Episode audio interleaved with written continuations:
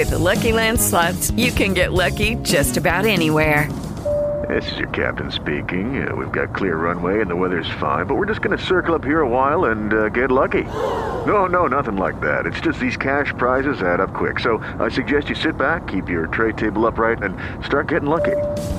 Play for free at LuckyLandSlots.com. Are you feeling lucky? No purchase necessary. Void where prohibited by law. 18 plus terms and conditions apply. See website for details.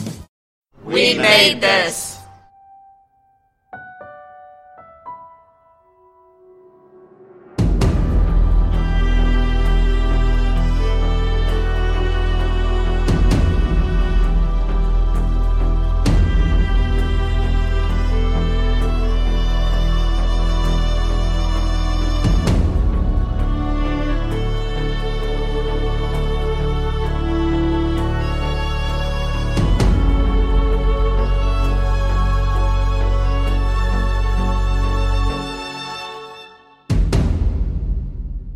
Hello, everyone, and welcome to The Time Is Now. My name is Kurt North, and Soylent Green is people.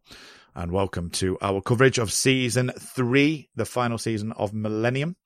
And this episode is Exegesis, and that aired on the 9th of October and follows up on last week's episode, The Innocents, where we find Frank Black and Emma um, following up on the remote viewer, viewers, which we find out during this episode.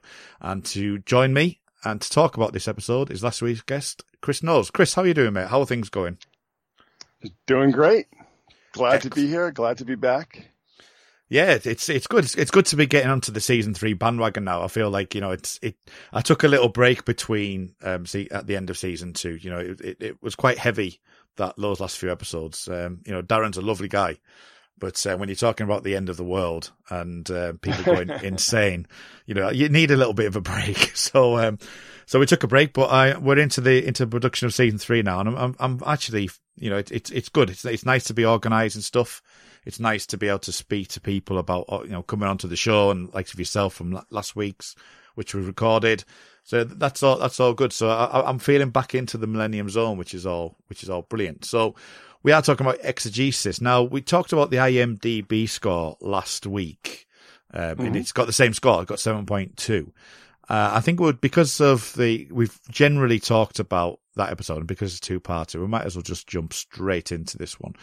Um, it has a, a, different take this episode to the last one. Last one had a, a few things to to work on about introducing people, about you know, getting the, the idea of mother and daughter and that kind of thing. And then we get the cliffhanger and we do go straight into that, um, with the, um, you know, where the car pulled up and the car falling over. But, um, what, what you, what's your general opinion on, on, on this episode? Bearing in mind, it's, it has a slightly different abstractness to it, if that's a word. And that it, um, you know, takes, takes a, a new direction in the show. And how much, what would you rate it? Um, I, I probably the same that I would rate the the first episode, and you know, soft eight. Yeah, I would I would go with that. I think it's um, it it has that as I say, the last one was kind of procedural, but but because it needed to be, and this one's a, an interesting one, I think, and it's going to be interesting to see what your what your thoughts are. So, uh, it does take a bit of a turn with the with the kind of the grill flame and stuff. Do you want it? Should we just um, go straight into that? I think just with the the this idea of the CIA um, stuff that that's kind of brought up in the episode. Yeah, which is all based on fact, is by the way. Yep, yep. Um, I think there was twenty six thousand missions, and there was based on two hundred and seventy seven people uh, from my research. I don't know if that's that's exactly right, but it closed down in nineteen ninety five. Apparently, is that right? Yeah, it was actually shut down. Shut by, down uh, by by Congress. Um, there was uh, quite a bit of to do about it there was quite a bit of controversy uh, about it. But uh, I'd actually uh, been to a this. Uh,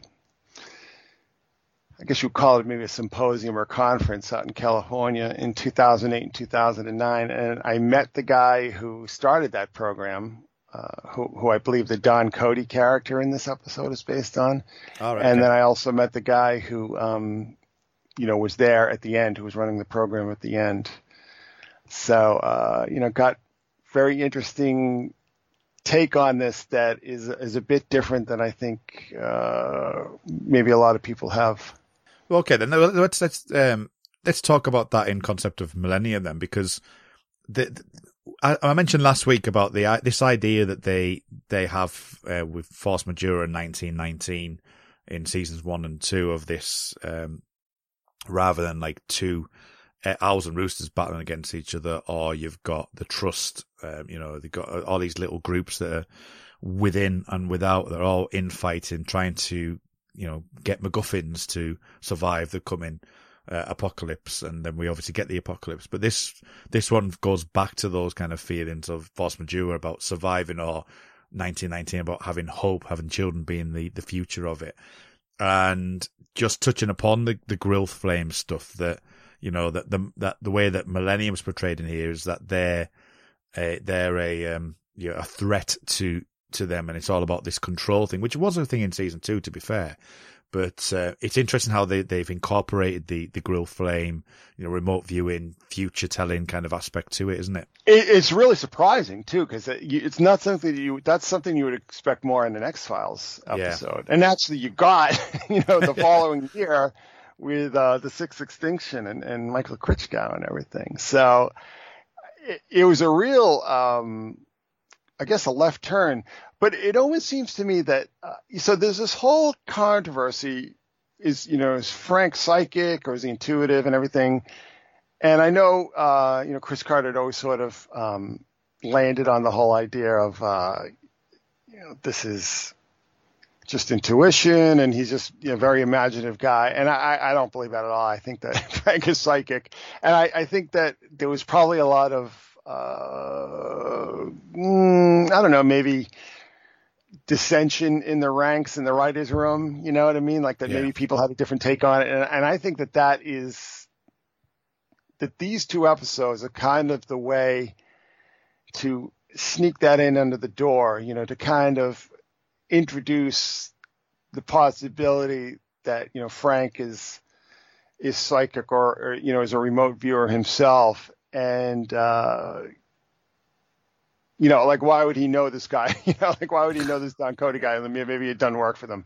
So I, I think there are a lot of implications being drawn there and uh, I, I, think that's really effective in uh, reintroducing that whole debate I guess you would say I mean, I don't know how many people were paying attention. I don't know how many people cared, but you know, at least for the people who were, I, I you know. yeah, I, I, definitely paid attention to it because it is interesting how the you know we, he you mentioned about the the Cody thing about he seems to know the person at SRI that that there's there's that to it that at one point in the episodes he talks about uh, talks to Andy and says, "Look, I see it. I see it. You know, it hasn't happened for a long time." You know, that's almost explicitly saying, you know, his, his gift is back as such that, you know, over the five, six months that Catherine's died and, you know, he's, he's had, whether or not you view the, the static as him having those flashes of, of, I know that there was the, um, what Darren was saying to me, um, during those episodes was like the static was kind of like a, a Darren Morgan thing at, at, like the, you know, the, not the airtime that they were getting, um, aspect, but, uh, you know, whether or not you view that as him having a vision of the static of things just being static and whatever. But it's interesting how the he, he, after these five months that he's starting to see again, and especially towards the end of this episode where she actually touches him, and he does see visions of the future, and he he picks that butterfly, which is one of the things I was going to bring up, um, you know, about this recurring butterfly theme that that started off in the first episode. Didn't really touch upon it, which I thought was quite nice actually, because it's not often that we see things that are like placed in just ready for the next second episode in a lot of episodes. So it's nice that they they they weave that in later on. But it is, um, you know, it's more explicit than ever that that he's he has, and it's it's almost like they they're putting that in universe in general as well. That they've got this, you know, the remote viewers are there. That he's potentially part of that. That he has that ability. Um, you know, it's really interesting how they they kind of, as you say, put it under the carpet and has left the door open for you know Frank to have this gift, and you know it's changed in so many ways with the you know things like. Okay, round two. Name something that's not boring laundry? Ooh, a book club. Computer solitaire, huh? Ah, oh, sorry, we were looking for Chumba Casino. That's right. ChumbaCasino.com has over 100 casino style games. Join today and play for free for your chance to redeem some serious prizes. ChumbaCasino.com. No purchase necessary. Full prohibited by law. 18 plus terms and conditions apply. See website for details. Um, oh, what's the what's the episode? Uh, second season, early second season. Uh, blade, a single blade of grass, for example. The, the visions he has there, uh, you know, compared to what he has in season one, and then season three, obviously, then you know he has this kind of remote viewing experience, and it's just uh, another play on that. But it seems to be more focused on the entire episode more than just you know just a glimpse or or um, you know it's not as ex- it's not it's more explicit as it ha- ever has been. Well, I, you know, I think that this is part of the effort to, you know, it's it's it seems to me like a soft reboot almost, yeah. and you know, you have you know your your whole new cast and and all the storylines are kind of changed around. So, and again, I mean, you know, what you want to do with a, pi- a pilot or, uh, you know, a soft reboot pilot within a series is just make sure that you're setting up the basic plot points that will be developed over the season. You know, I think that um, if you watch the X Files pilot, I, and and even the Millennium pilot, I mean, I think both pilots are just so perfect at setting up the universe that you're going to be working within, right?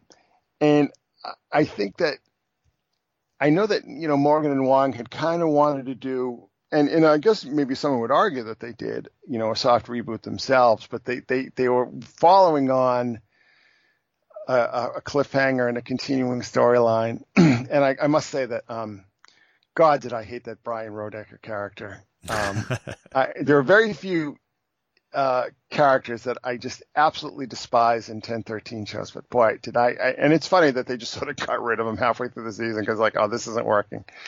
Yeah, and it's a shame because I, I think that guy who played him is a good actor, but that character was just so badly written. Um, but when you get to the um, so there were a couple things going on here. So they, I think, and I think a lot of this is Johannessen because I don't know how much investment Duggan had in this. I, I, he might have been more of like a, um, you know, a nuts and bolts kind of Bob Goodwin kind of guy. I think a lot of this was coming from Johannessen. Well, obviously because he wrote this episode, right? But um, yeah. you know, like the butterfly symbolism. That's like I don't know how deep you want to get into that because that's you know you can get really lost with again with a lot of the uh, internet conspiracy stuff or you know sort of samizdat uh, underground conspiracy stuff because there was this whole thing with this project monarch which was like this mind control program that allegedly grew out of mk ultra but um, the remote viewing programs actually did grow out of mk ultra. So there's a, a, a direct lineage there. You know you never really have that explanation, like what what are those butterflies actually doing? Like why are they there? Uh, I, I think that that smacks to me of of Johannessen, who I, I think is just kind of, you know, putting down a marker just in case he tries to get into the like the whole monarch symbolism later on in the in the season. Um, but I again, I think what they're really doing and, and I think they, they did really well because I think that they did you know did a great job at setting up the new world that we're going to be operating in. And I think that this episode was you know getting a little deeper, like how crazy is this is this stuff going to get? And and again, this whole association with remote viewing and, and the apocalypse, you know, that to me feels very Carter-esque because that's something that you know we'd seen before and, and we'd see after in the X Files, right? you know, with Gibson praise and everything like that. And then later with Mulder in the Sixth Extinction and, and Amor Fati. So that to me feels like a Carter um, injection, so to speak. so there, there, I think there are a, a lot of different people's, uh, you know, this broth has a lot of different cooks, but I, I think it came together really well. But again, I mean, this is like, this is a very grown up millennium, you know, I mean, like this season one of the Millennium is very, you know, it's like death metal. You know, it's like it's a Marilyn Manson album played out on television, right? And I think it's interesting that you had even the same kind of graphics. I mean, if you look at the kind of graphics that you saw with Millennium as far as the uh, the credits and some of the um, promotional materials, and then those lead-ins with the, the quotes from the Bible passages and stuff. I that none of that would seem out of place on like a Nine Inch Nails or a Marilyn Manson album, and I think that's kind of the aesthetic that they were playing into. But I, am not yeah. just well, sure. They, even, well, they even had Nine Inch Nails on the uh, pilot episode, didn't they? So. Did they have Nine Inch Nails? Oh, he did. They yeah. had Pig, right? And they also yeah. had uh, More Human Than Human, you know, White Zombie. Yeah. so yeah, it's pretty clear that, that Carter was uh, Carter. It's it's interesting too because he's he's very influenced by music, and uh, you know, kind of alternative music too as as well. I mean, um, those big bass drums, you know, with with the uh, what is it called when they come back from a commercial break. I'm, I'm blanking on the name of that phrase there, but you know, when you come back from the commercial break and be like, bum bum, right? You know what yeah. I mean?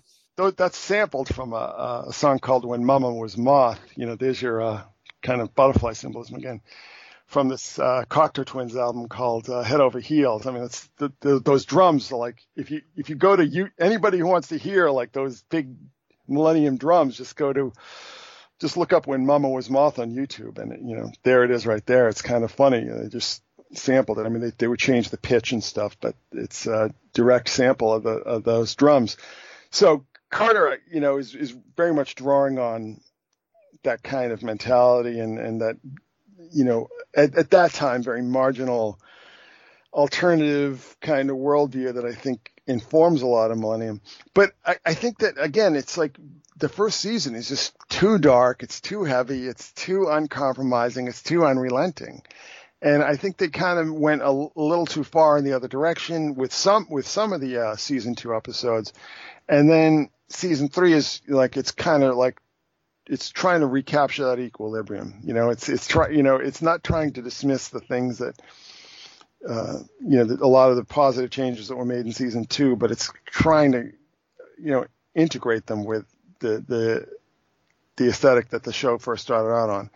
So it's it's a, it's a tough balancing act, but um, I, I think that it's interesting to me, you know, getting back to the whole issue with the, the, butterflies and the psychics and all that kind of stuff, that that's, it always seems like that's the third option. That's the third road. That's door number three they, they chose to take in, in, in this effort to try and, you know, reintegrate these two extraordinarily different seasons of television yeah.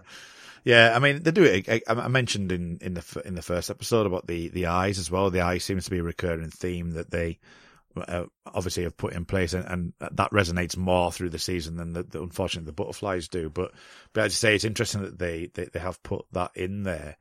Um, so the Millennium Group obviously appear more in here as well because Moebius makes his first appearance, and we get the appearance of Peter Watts as well, and Frank's um, reaction to Peter when he, he's at the school is is an interesting one in itself, and I think it plays off really well because the thing about we mentioned this last episode. I think it was yourself that mentioned this about the the way that, that Peter's portrayed in, in this season that people have um, strong opinions about. But in this particular scene, if we're just looking at this particular scene, there's nothing in this that actually implies Peter any different any difference to what Peter is now. Peter obviously disappeared at the end of uh, the time is now. Um, you know, because he was going to see Lara, and obviously he disappears at that point. So we don't know what's happened between then and now.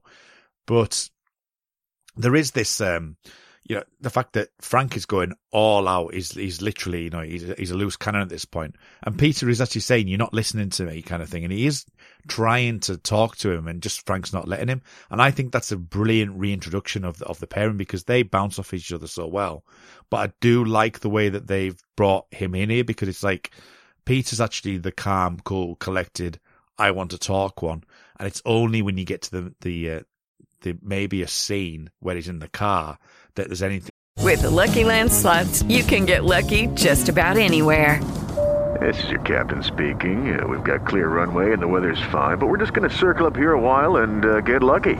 No, no, nothing like that. It's just these cash prizes add up quick. So I suggest you sit back, keep your tray table upright, and start getting lucky. Play for free at LuckyLandSlots.com. Are you feeling lucky? No purchase necessary. Void where prohibited by law. 18 plus terms and conditions apply. See website for details. Hello, it is Ryan, and we could all use an extra bright spot in our day, couldn't we? Just to make up for things like sitting in traffic, doing the dishes, counting your steps, you know, all the mundane stuff. That is why I'm such a big fan of Chumba Casino. Chumba Casino has all your favorite social casino style games that you can play for free anytime, anywhere with daily bonuses. That should brighten your day a little.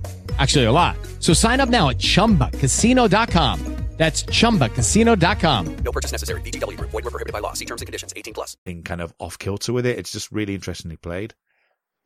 Yeah, well, again, it's it's also like the point of view storytelling. So like you kind of get the feeling that this is all through Frank's eyes, and and, and he would naturally be very soured on the group at this point, right? I, yeah. I think that he would have good reason to be, and you know, I, I think that you know, you, when you say that Peter now sees him as a loose cannon, I, I think that's very apt. You know, I mean, that happens all the time, and I, I think this, um, you know, I think one of the problems, again, is that people, you know, particularly people online and, and online fandom, have like very peculiar in-universe types of expectations of how characters are supposed to act, and it draws on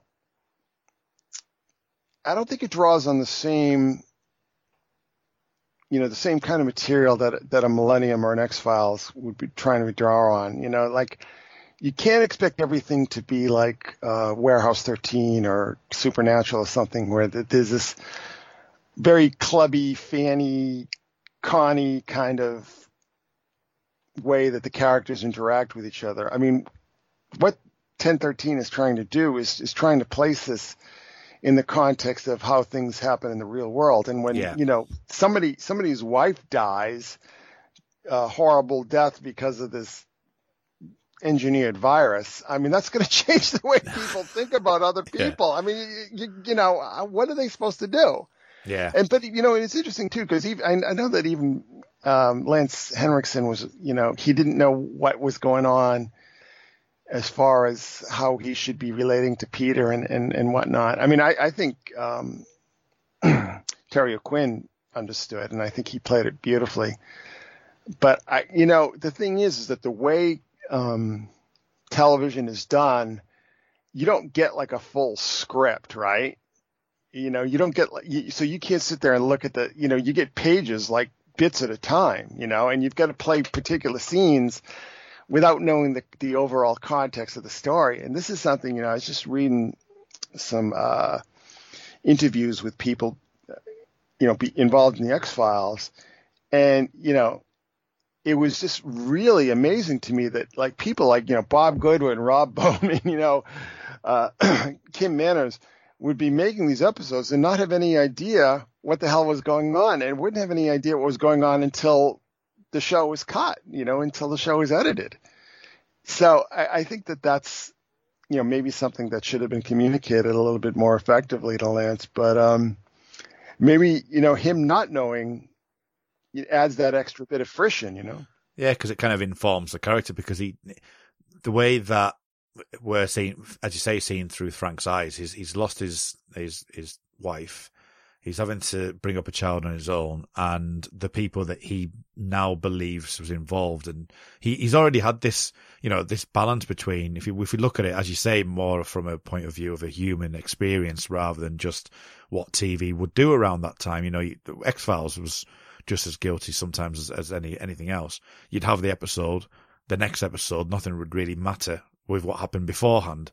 You know, you get obviously um, slight adjustments in things like the Pine Bluff variant, where he's in à Deux, he's still got the, you know, the, the finger tape and things like that, some continuity that way. But from a, you know, a growth, the growth of Mulder and Scully was a very, very long drawn out process. Uh, you know, and Star Trek would be the same. You know, you'd, you'd have a 45 minute episode. Someone would be really kind of affected during that episode because of something that was done to them. But next week they'll be back as normal. So there's like a, a reset thing going on.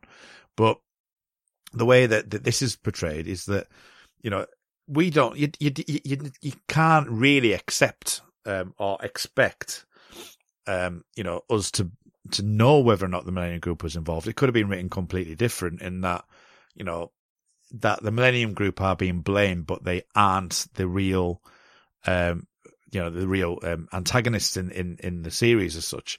Uh, obviously, you know, that's slightly different to what, what actually happens, but it kind of goes back to something that's mentioned in this episode, actually, about the, the way that Baldwin talks about the women and that he, uh, the caskets being found in the, in the basement, that it is believed that they are responsible for the outbreak that happened last spring is, is what's said. But then it's actually Frank who says, you know, they're not the terrorists. Terrorists is being rained on them.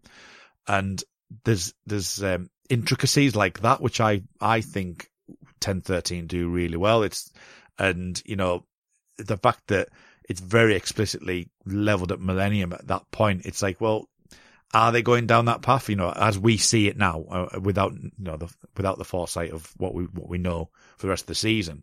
But at this moment in time, if you're watching this fresh, you don't really know that. And, you know, some people will take it immediately as like, oh, they're the bad guys already. But I don't think it plays that way here. I think that Frank is hurt that he's going through kind of a grieving process and that Peter is the, the sounding board and, and he's the one that's being blamed for what has happened in the in the time is now, and it's just a really interesting development on that from that point of view. And as you say, I think Terry O'Quinn does a fantastic job, as does Lance Henriksen, the way that that that's portrayed, and as a first like coming together, I think it really does work. Yeah, it does, and it's the kind of thing that.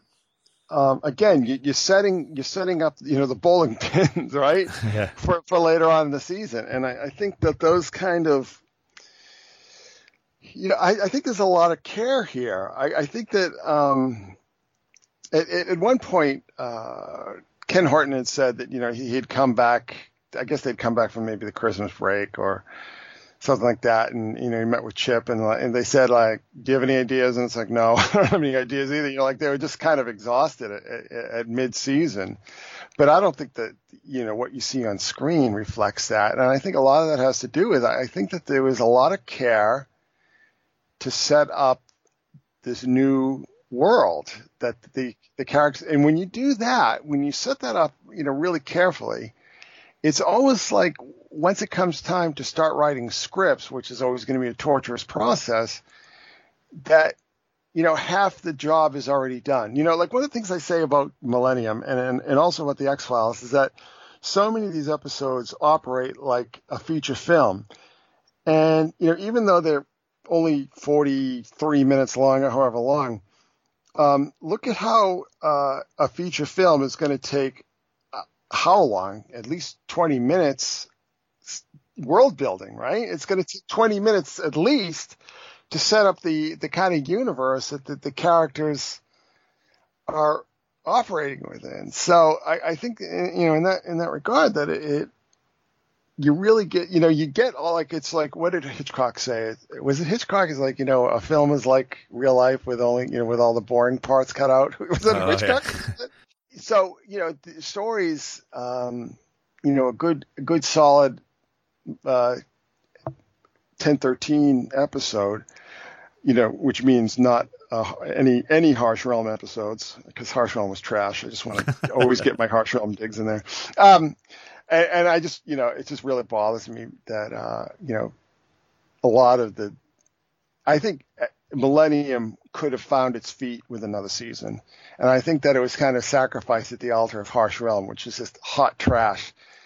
Really, it just makes me resent the show all the more. I, I, I think that, that, you know, no network is going to give a season, uh, a series three seasons to find its feet, right? you know, yeah. you, you yeah. know, it's just not going to happen. But yeah. I, I, I mean, that, most, show, most shows are finding their feet by the third season, aren't they? You know, if you take a Star Trek, for example, Next Generation was probably getting better at season three. You know, so yeah, so I think, you know, if you haven't found your feet by the third season, then I think it's, um, you know, it's difficult. And even in these times, you wouldn't get that long. So it's interesting from that point of view. Oh, well, on a network, you wouldn't even get yeah. three episodes. Yeah. You know, I mean, if you, if you don't hit the ball out of the park, you know, first time of bat, you're screwed. So again, you, you have a lot of interesting things going on that, you know, are underappreciated for a number of different reasons.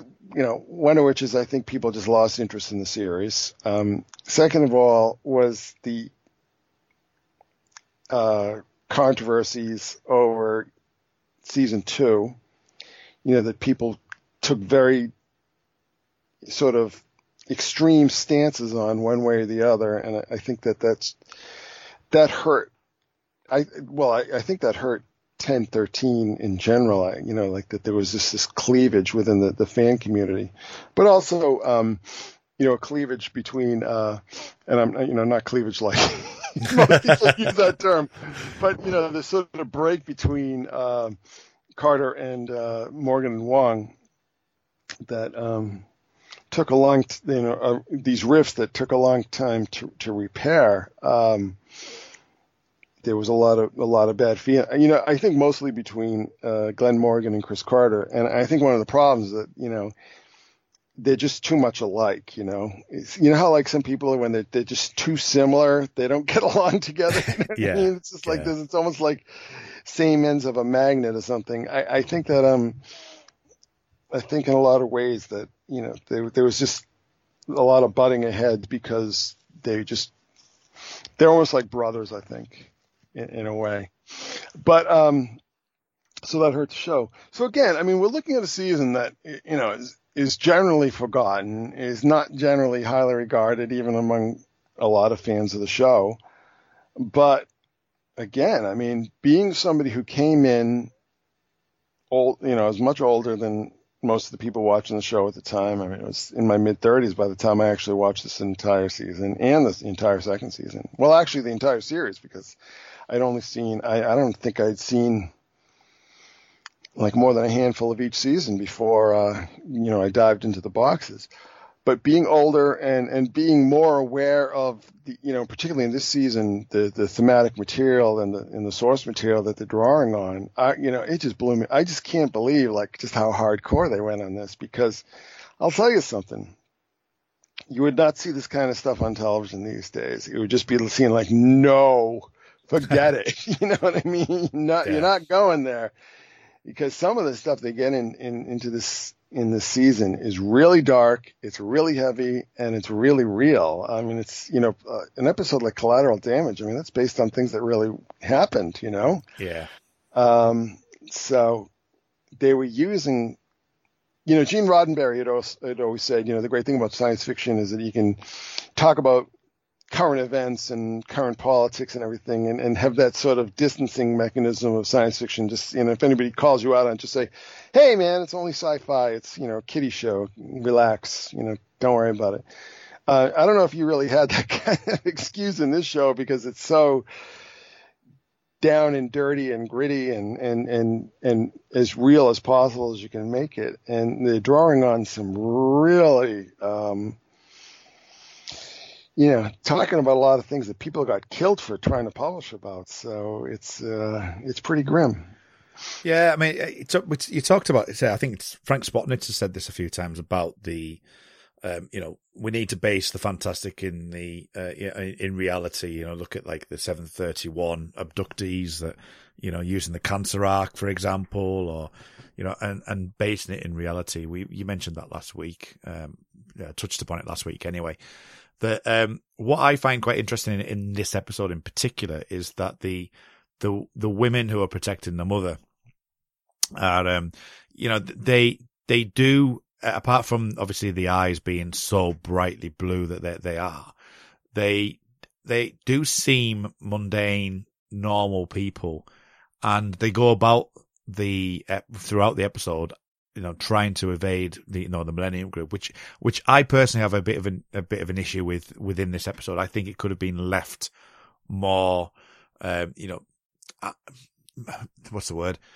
It could have been it, it- could have had you, you, you didn't need to be as pointed as to it being the millennium group as being the bad guy. It could have just been that something was was going on that there's this party.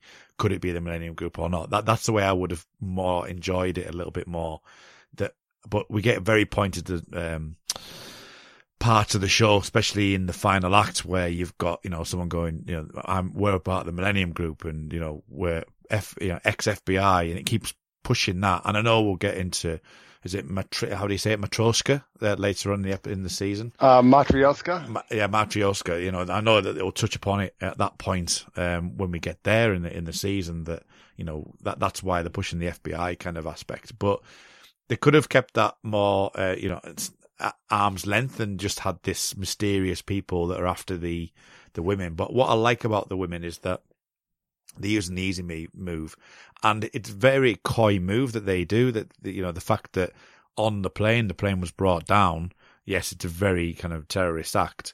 It was brought down and to hide the fact of the the people who, who were surviving because they thought obviously the you know the people would have died on there and they weren't even on the plane or with the the easy move van as well the fact that you know that one one of the women sacrificed herself with that roadblock that she gets end up getting shot at.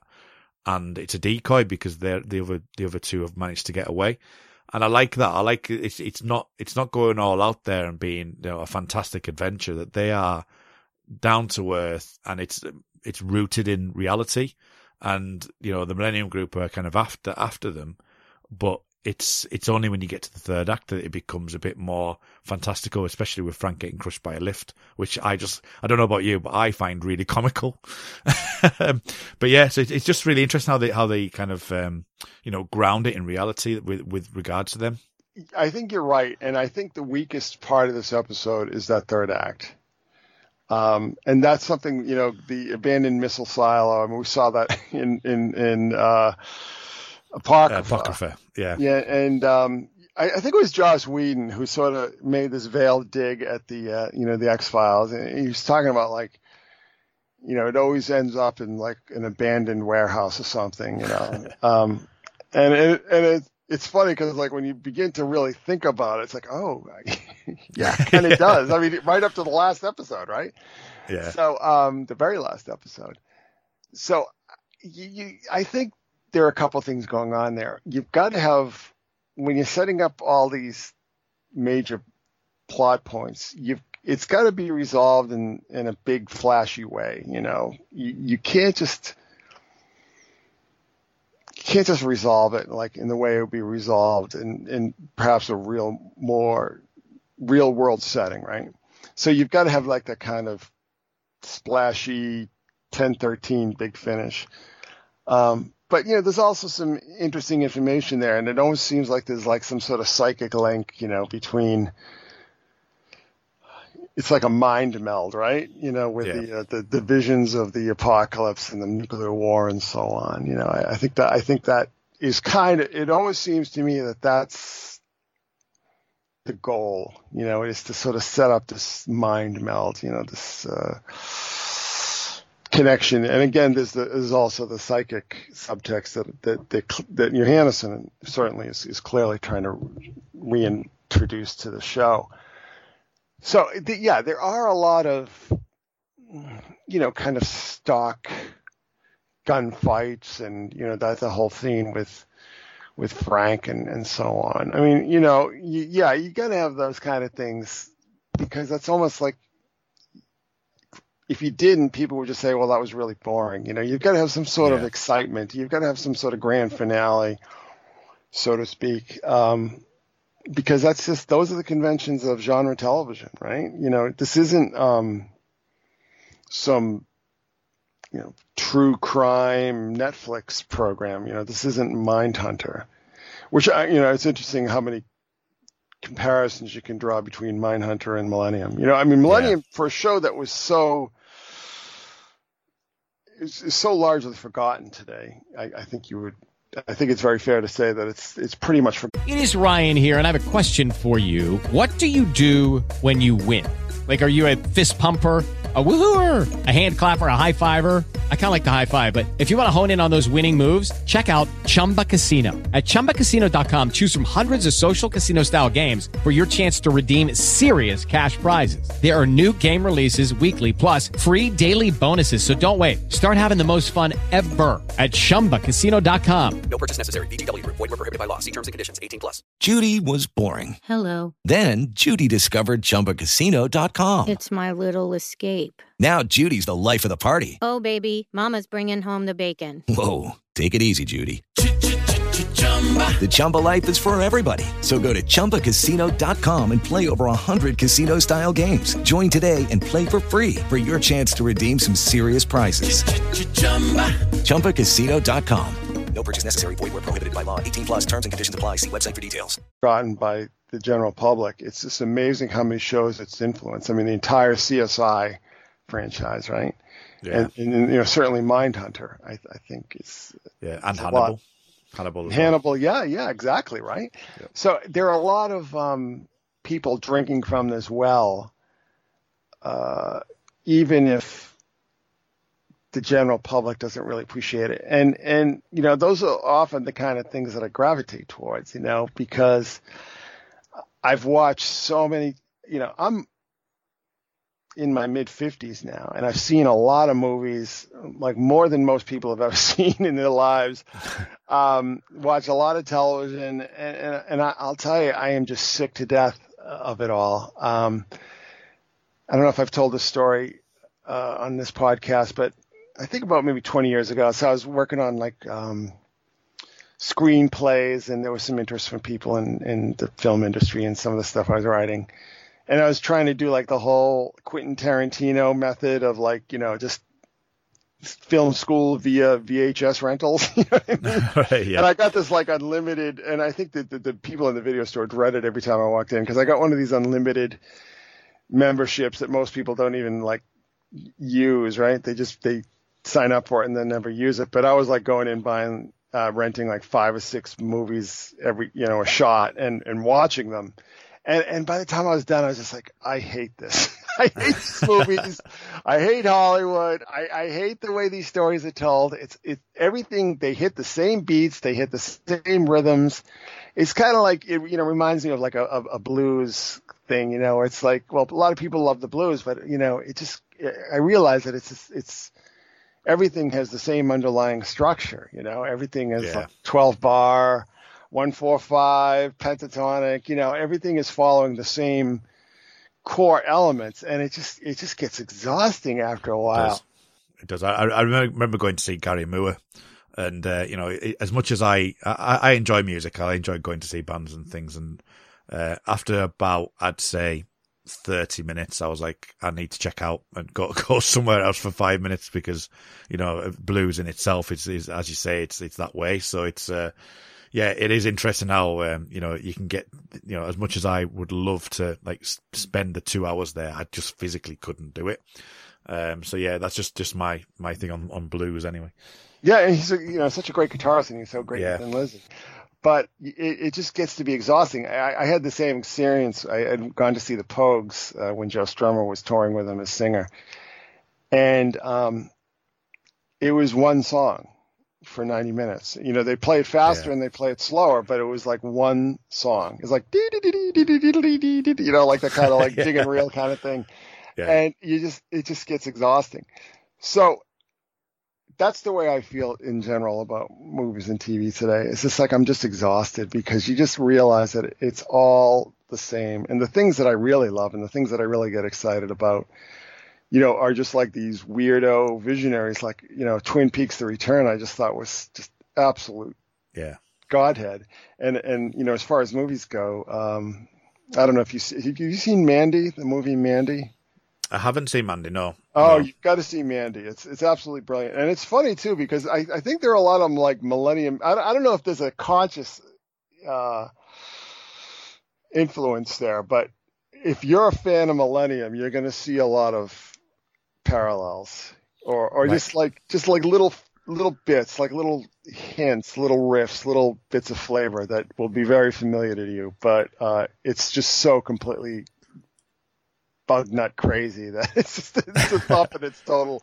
But I love that because I, I want to be surprised, right? Yeah, You know, yeah. one of the things with like television, and it's I think it's the same thing with comedy. So things, you know, get played out, you know, and and we're at a point in time right now where like. You know, when when I was growing up, people were interested in like older movies, people were interested in older TV shows, older music, and now that's all just been discarded because you know everything has just worked its way through the the body politic, and and people are just sick to death of it. You know, people don't need to see it anymore. And I, I think, you know, there's X Files, which is fallen on the, the good side of the fence there, and there's Millennium that's fallen on the bad side of the fence. And I think that's really unfair because I think that Millennium has, you know, I think it's more relevant today than it's ever been, right? Mm-hmm. And I also think that it was just so far ahead of its time. And maybe that's the problem. Maybe it was just too far ahead of its time. Maybe these two episodes in some ways were too far ahead of its time. Maybe a lot of the third season was just too far ahead of its time. It was telling stories that people didn't want to hear yet, right? And yeah. maybe today people would want to hear those stories. Well, that's something that um, Darren and I talked about last season as well, about how it seems to be so, um, you know, of its time, but at the same time, you know, if you placed it in a modern day um, scenario, it probably would work.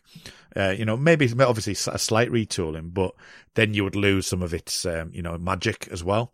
But it is, um, but it is an interesting um, issue that, you know, uh, as much as like genre TV is now, and the fact that it's all literally pre-planned in advance that you've and you don't have the issues that we would have at the beginning of this season, at the beginning of season three, that you have to talk themselves out the corner like we discussed last week, or you know, um, you know, you'd have time frames, like you say, with the Kiss episode that we talked about, that, you know, that was put on them. You wouldn't necessarily have those issues. It would be, it would be more condensed and, and, and stuff like that, or likes of, uh, you know, things that's happened in the X Files with um, Gillian Anderson getting pregnant and how that changed the, changed the, the, the landscape of X Files.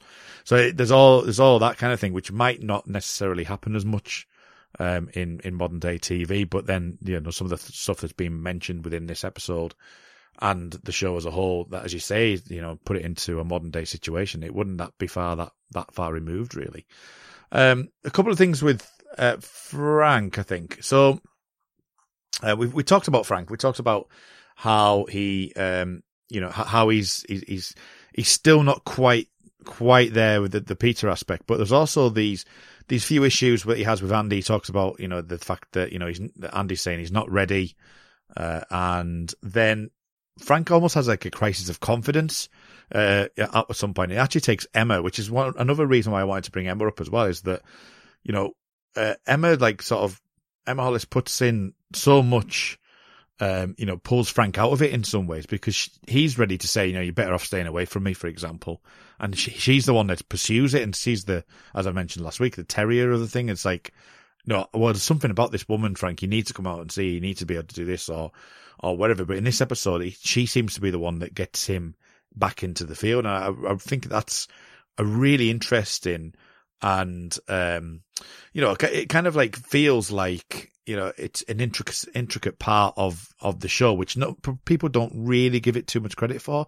But frank is going through stuff here and i think that you know it's almost like a rebuilding of his um of, of his story really because he's got he's literally hit the rock bottom as of season as of last season.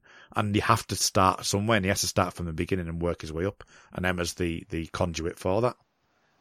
Well that's again i mean I, I just love that character. You know, I just thought it, it, was really, it almost seems to me like, so, you know, you have like a, a potion, right? And you need that sort of, that one ingredient that's going to be the catalyst for all the other ingredients. You know what I'm talking about? Mm, you know, yeah. in chemistry or whatever.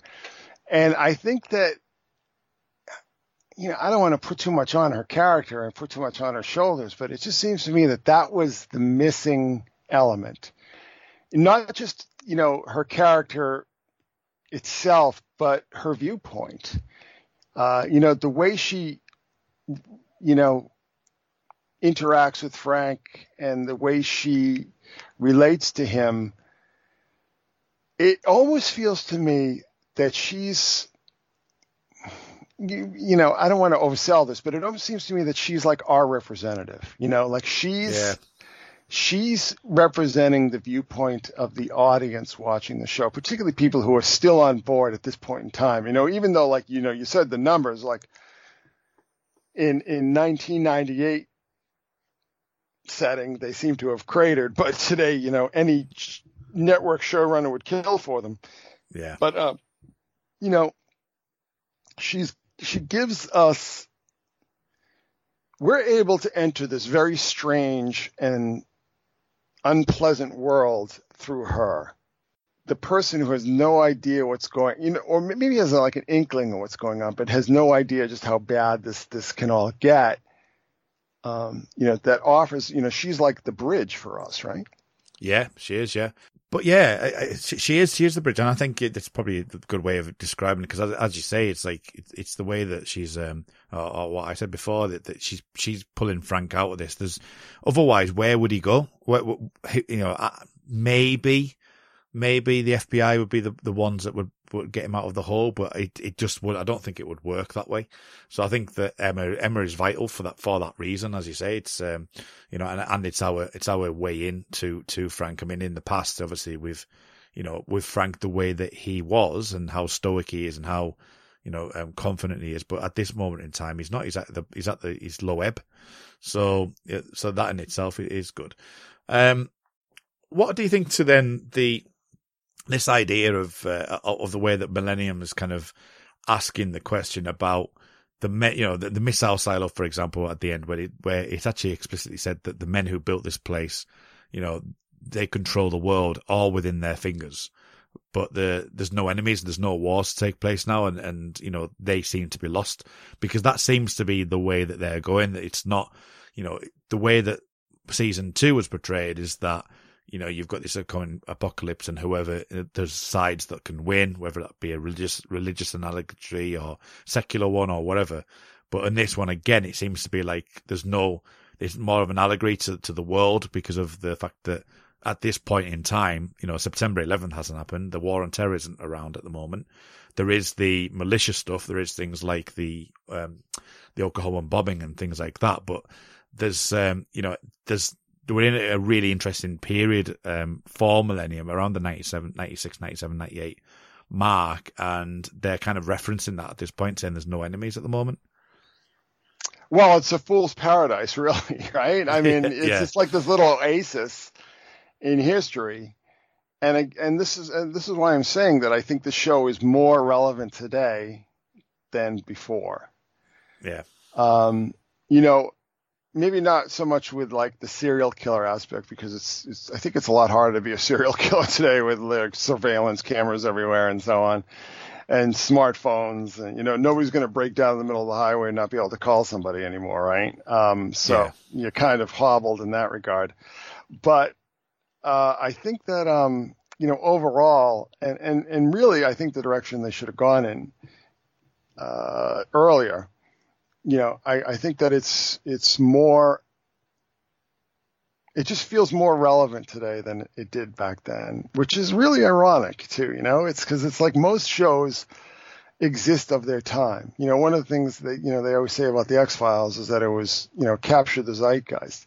I mean, I think that the the X in a lot of regards too, the X Files is you know so many things going on in the headlines today where you know, prefigured in X Files storylines, plot lines. yeah. But I think that the Millennium, I just think that the general gist of it and the flavor of it is, again, I mean, it was just ahead of its time. And there were a lot of things going on in the 90s that were ahead of their time. You know, a lot of things that were underappreciated or, you know, maybe appreciated only by a small group that, um, you know, are, are built for the future. And I think, I think that the, um, you know, particularly this season, is that way. I think a lot of people, if a lot of people go back um, and watch these episodes in light of like the things that have happened in the intervening 20 years and the things that are going on now and the things that are going on in the news. I mean, if you go back and watch this, particularly the season, but the entire series on a whole, it's going to give you a much different uh, understanding. You know, it's it's going to change. You know, it fits more with the, the things that are going on. And this is the problem with people who have their ears low to the ground, right? A lot of times when you have your ears low to the ground and you're really tuned into the to the rumblings in the distance and the things that are going on in the margins of society, um, you just get that far ahead of the curve. And I think you know with this season that these you know, whoever is involved in, in plotting out the season and the storylines, you know, I think a lot of it's Johannessen, but I think a lot of it's Carter too, because I know the things that he was reading. You know, I know that a lot of things that he said that he had been reading in interviews and so on, you know, show up like those themes show up in this season. But you know, they were, um, you know, they're, they're still going on, and and maybe you know they're more prominent in the news and in people's consciousness now because 20 years ago, listen, I'm, I'm like, again, I'm, I'm old, right? I'm in my mid 50s, right? Um, 20 years is nothing. And if you're able to sort of step back and ignore all the, the, the hype and the nonsense that, you know, the tech industry and, and all these kind of salesmen are trying to push at you, things aren't that much different. You know, like cell phone technology is definitely better today, right? But you know, you talked about social media. we had social media, AOL. You know, Facebook and Twitter are really just AOL. Yeah. You know, develop. Yeah. You know, when I look at Facebook, I'm just like, how is this not AOL? Right? You know, I remember being on AOL in the early '90s, and it's not. How is it any different? You know, oh, okay, it's faster and you can put more video up and and and all this kind of nonsense. But it's it's all basically the same thing. It's not any Yeah. different, you know, from dial-up AOL. It's not. And, and and I really it drives me crazy because it's just like people sort of parrot these things like pretending that this has been this great march of progress since the mid 90s and there hasn't been.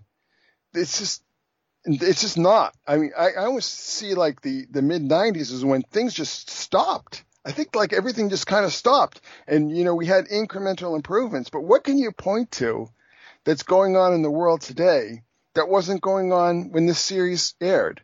Like, name one thing, like one major thing that was not Yeah. prefigured or in development when this this series ended. I can't name any thing. It still feels the same to me. When I place myself back in that world, you know, I just remember things were better, you know, and people were generally happier and things, the economy was better and all this kind of stuff. But nothing has changed. And, and it really, it drives me crazy when people say that it has because it hasn't. You know, we're not flying around on rocket packs, you know, we're not living uh, in giant glass domes underneath the ocean and we're not, you know, flying to the to the lunar cities and and all this kind of nonsense. You know, science. Like I really start to see science fiction, and this is a huge tangent. This is a huge side road, but I I, I think it needs to be said. Like I think science fiction is is a negative, corrosive force in our culture because it, it, it gives people completely unrealistic and completely unfounded expectations of, of how the world should be and how the world is. It's just, it's all fantasy. You know, there's no difference between, you know, even what they call hard science fiction and Lord of the Rings. There just isn't, you know, I mean, we're not, you know, we don't have cities on Mars, you know, we're not flying to other star systems. That is so far down the line because of just the reality of like physics, you know, just basic physics preclude that. Never mind economy of, of scale and so on and so forth. So what, what I'm trying to get at here is that there's no reason to not watch all of Millennium, you know, except for the like 13 years later, right? or, you know, some of the really crap episodes, uh, you know, like, I don't know, wide open, you can skip, whatever. But there's Yeah. just, there's no reason to not look at it and go, this is more relevant today than ever, and the world has not changed. Yeah. Sub- It's a pro- substance, substance. It's a progression, isn't it, rather than than a, an actual like physical full on change. It's just it's a progression. not even on, a progression. It's not. It's just incremental. It's it's not a progression. It isn't. It's just incremental kind of cosmetic changes. Is the only difference between 2020 and 1998. Because believe me, I was alive back then. I was let's see, 1998. I was 32 years old. I had two kids. Right. Yeah. Um, I certainly was making a lot more money back then, but you know, things, they just weren't different. they weren't, you know, they just weren't. I mean, I mean, it just drives me crazy that people think that, that we've had some great march of progress and there hasn't been. I think in a lot of ways we've had regress, you know, cause I think that, um, video games and, and, and smartphones and social media have really damaged our neurology. It's like damage our attention spans. It's damaged, you know, people have much, you know, mental illness is much more prone now.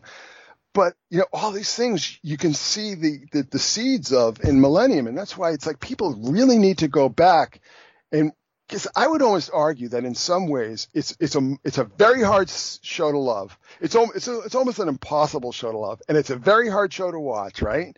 Yeah. But if you really want to understand what's going on today and how we got here, watching Millennium is is is as good a place as anything that I can think of on network television to go. It really is. It's, it's as good a place to go if you really want to see the seeds. And again, it's like people, you know, people like Chris Carter and Chip Johannessen who really had their ears very low to the ground and were really in tune with the things that were welling up in the margins and, and, the, and the, the, the weird corners of technology and culture and politics and, you know, fringe, so on and so forth. You're going to see it here. And it's like, when people just dismiss season three, I just, it's just like, did you watch any of the other episodes? Like, why, why do yeah. you do that? Because, you know, you were influenced by like being in high school and being influenced by, by people were saying on, I don't know, Alt TV or whatever, Alt TV Millennium. What I don't even yeah. remember because I, I, was just so. Yeah, because there was Alt, Alt TV X Files. I don't, I don't remember. I, I remember vaguely looking at Alt TV X Files. I don't remember if there was an Alt TV Millennium. Must have been, must have been. I don't personally remember that. But oh, Alt TV X Files was Oh yeah, Alt TV X Files. Yeah, I remember dumpster. that. Yeah. It was it was just yeah. trash. It really was. I mean, I would scan it, but you know, you see these threads, and you know, it's one of the things that happened. By the time I, I would say by this point in time, I, I, I seem to remember that all TV X Files was just sort of dominated by like a small handful of people who, if you did not agree with them, they would dogpile you yeah. And, and, and drive people out. And I, I have to say, one of the things that really hurt the X Files as, as, a, as a phenomenon and, and as a phenomenon within fandom was just how incredibly toxic fandom got. Because by the time uh, of like season seven, season eight, uh, the, the, the fandom was just poisonous. And so many people who would, you know, oh, I want, I, I really like that episode of the X Files. I think I'll go online and see if anybody's talking about it. And they would just be sandblasted by just pure venom and vitriol and just said, oh, screw this, you know?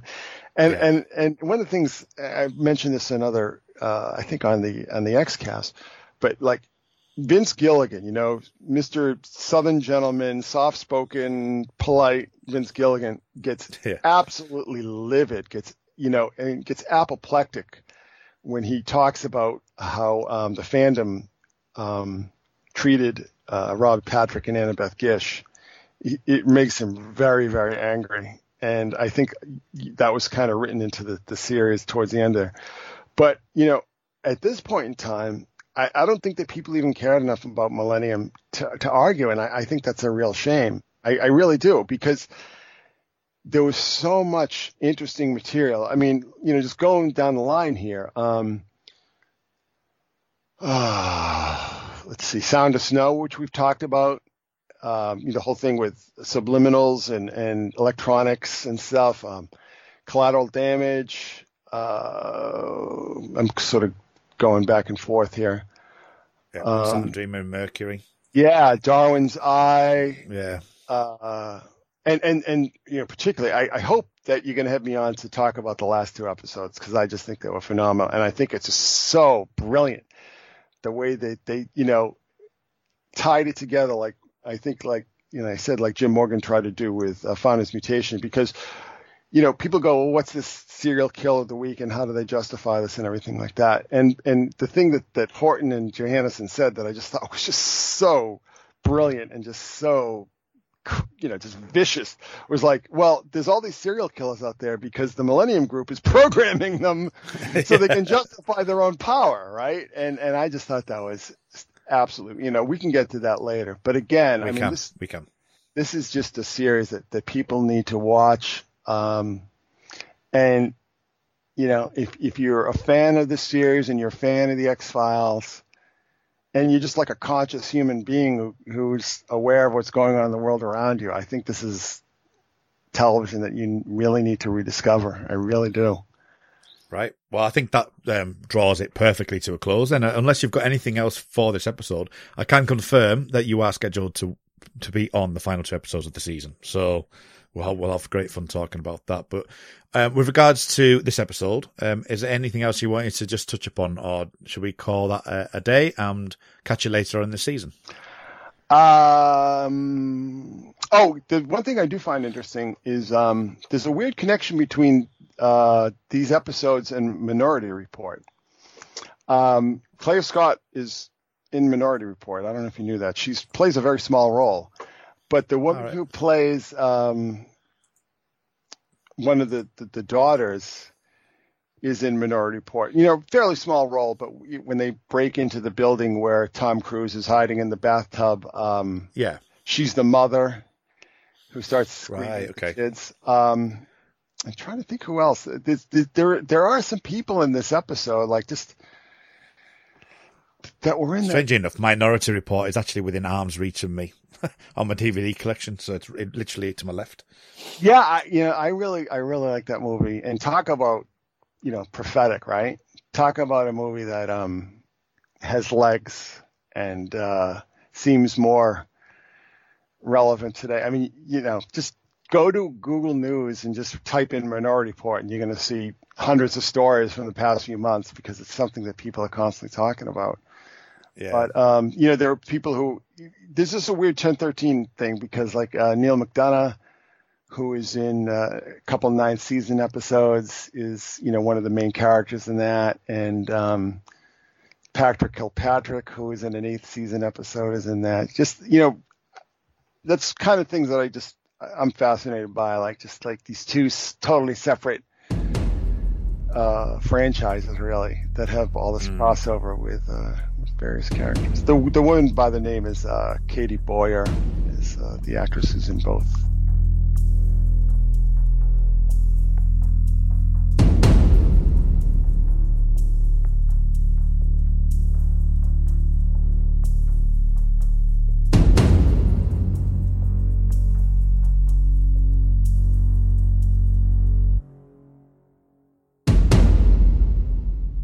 Okay, so if we look at social media, um, Adam Chamberlain has been on just to uh, welcome welcome back, Adam. We're looking forward to seeing you on the show.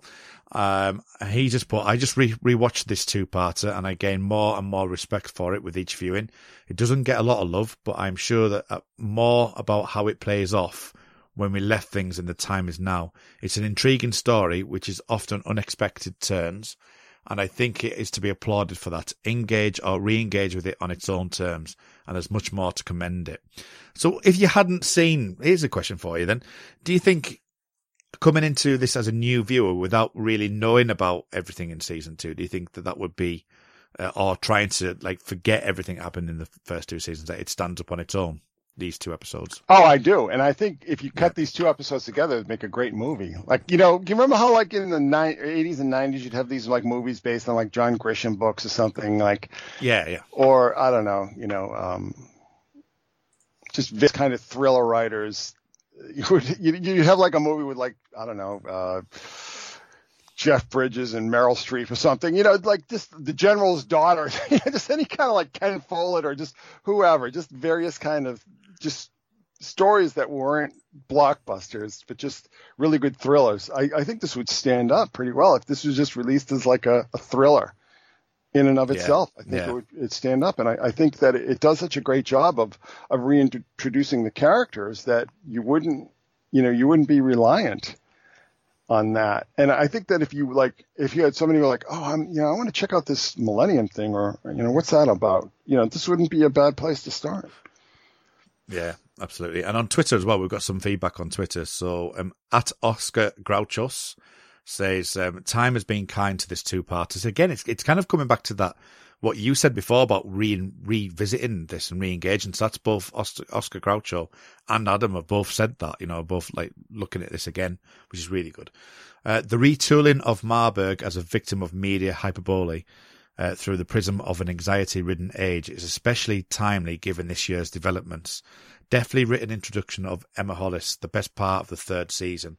And I've just, uh, Russ Hugo also um, jumped on that as well and said, um, I'll first echo support for Oscar Groucho's points. Emma Hollis is one of the top, top aspects of season three, and her introduction is done quite well. To a much colder, including more blue and grey tones, distant and stark feeling. In that sense, the production deftly matches the mental state of Frank going forward. It also helps ground some of the more surreal episodes. Like season three as a whole, there are some strange and poor choices, but it's got a lot more to appreciate than it's generally given credit for, at least once we get past episode five. Stephen E. Miller's portrayal of Andy McClaren never really clicked for me. He's a good actor, but I don't think he had the right chemistry with Henriksen. Barry Baldwin's introduction is a bit too campy, i.e., let's make sure people know He's the AJ Rimmer of season three. That's a Red Dwarf not uh, mention, um, but not bad. And Peter Outerbridge does a really good job with the material he's given. Overall, the clone storyline doesn't work for me that well and feels too much like X Files. However, I really enjoy the production style change. So, what about the production style change and the, the actual kind of uh, photography and the and the kind of uh, filters and stuff that they use within, within this because there there is that element as well, isn't there? There is a, a, definite change in the stylistic approach to the show as well. I liked it a lot. I you know it it had like a real aura about it, very atmospheric, and um, I think I think it really sold the stories even when the stories were weaker. Reminds me of the um, you know the cinematography in, in season eleven of the X Files that even when the storylines weren't really up to snuff, um, it, it really it felt it felt like vintage X Files, but different. You know, it, it was sort of the best of both worlds, and and it's a real shame that the event series, uh, season ten, um, Joel Ransom's you know very good cinematographer, but I, I think that there was just too many too many balls that needed to be juggled. You know, they were shooting in summer, and you know there was just just too many problems with that. But it it does remind me of that. It just has it just has this kind of I don't want to say like fairy tale aura, but it just feels like you're entering like a different world that looks like ours, but it's almost like a parallel reality. So I think that's a very yeah, know, that's a good comment. Yeah, it's a very very astute comment there. I think yeah, I would agree with that, and I think the. Um, you know, I think the, the episode episode plays into that as well, which is which is really good. So yeah, so that that's the social media for for, for this episode. So keep them coming, guys. It's uh, much appreciated. Okay, then. Well, Chris, uh, you will be back. You're going to. I think you're coming back for Skull and Bones, actually. So oh, we'll see boy. you in. in That's a, a treat. In, yeah, exactly. So we're hoping to uh, to arrange that with yourself and John Kenneth Muir. So that'll be good to uh, to talk about that. We've got various returning guests as well just before we we finish off on the on the second week, we've got people like Adam Chamberlain coming back. Uh, Darren will be talking with us, uh, Chris, on the Sound of Snow as well. So we're looking forward to that as well. We've got David S. Walker back, hopefully. Uh, Tony will be here for uh, potentially as well. Um, I'm quite sure. Yes, I think he'll be doing the. Um, he's been doing the Lucy Butler episode, so we have him coming back. So yeah, so a lot to look forward to in in season three. And as as uh, you've alluded to, it's definitely worth rewatching for those people who are, are sticking with us with the journey. Some people will be, um, you know, rewatching again along with us, and it's uh, it'd be interesting to go through this season and uh, at a time and going through it and critically analyze, analyzing it and also seeing what the how it resonates in today. So it's all fantastic. Um, so where can people find you online then? Um, uh, before we before we go, uh, secretsun.blogspot.com and the Secret Sun Speaks on Twitter. Okay, fantastic. And you can find me at R Muldrake on Twitter. That's R M U L D R A K E. Uh, find me on the Star Trek Picard podcast as well. Make it so at Jean Luc Podard, as well as the Xcast, which uh, which I know Chris mentioned before. That's the X underscore cast, and the Red Dwarf Shipwrecked and Comatose podcast, which you can find on Twitter at Red Dwarf Pod. So thank you very much um, for joining us, and until next time, remember this is who we are elsewhere on We Made This. The Xcast, an X Files podcast. There's just this moment, and I can see it in my head now, of complete glee that Scully has on her face as they dive in to open their presents. And it's, it's you know, the camera's moving away from the scene. It's not even like a, a huge close up, but um, just her choice in that moment as as, a, as, an actor is just superb to give us that sense about what their dynamic is. Mm. Um, I love the. Um, I said it earlier. I love the the kind of almost holding fingers moment at the end of Field Trip is is, is beautiful. Right in the childhood. Mark, you heard the bell. We better get back to the podcast. Really? Yeah. I thought, you know, keep with the theme. Keep with the theme. Keep with the theme, recess, you know, school stuff. Did you know? I didn't talk about this before. So you know, like in primary school and in high school, in organic school, you have a break. You have a fifteen minute break, then you have a lunch. Yeah. I feel like I was the only kid in my schools to ever call that first break recess. That's oh. because you're not American. But like, what else do you call it? Break. Break. Break and lunch. I've decided after rewatching this that my breaks now in work are going to be called recess. Mine are not going to be called recess.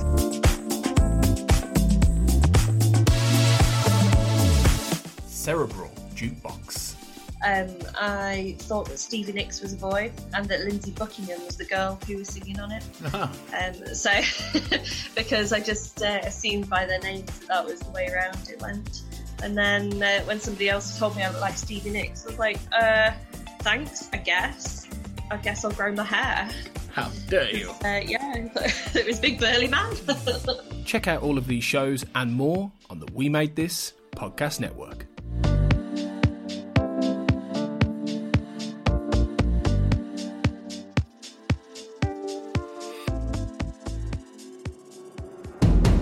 Time Is Now, a Millennium podcast, was created by Tony Black and is produced by Tony Black and Kurt North. We can be found on Twitter at The Time Is Now Pod or by searching Facebook for The Time Is Now.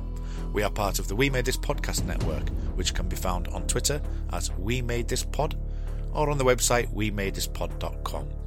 For bonus material and exclusives, check out our sister show, The Xcast, and X Files podcast, where you can find our Patreon. This is who we are.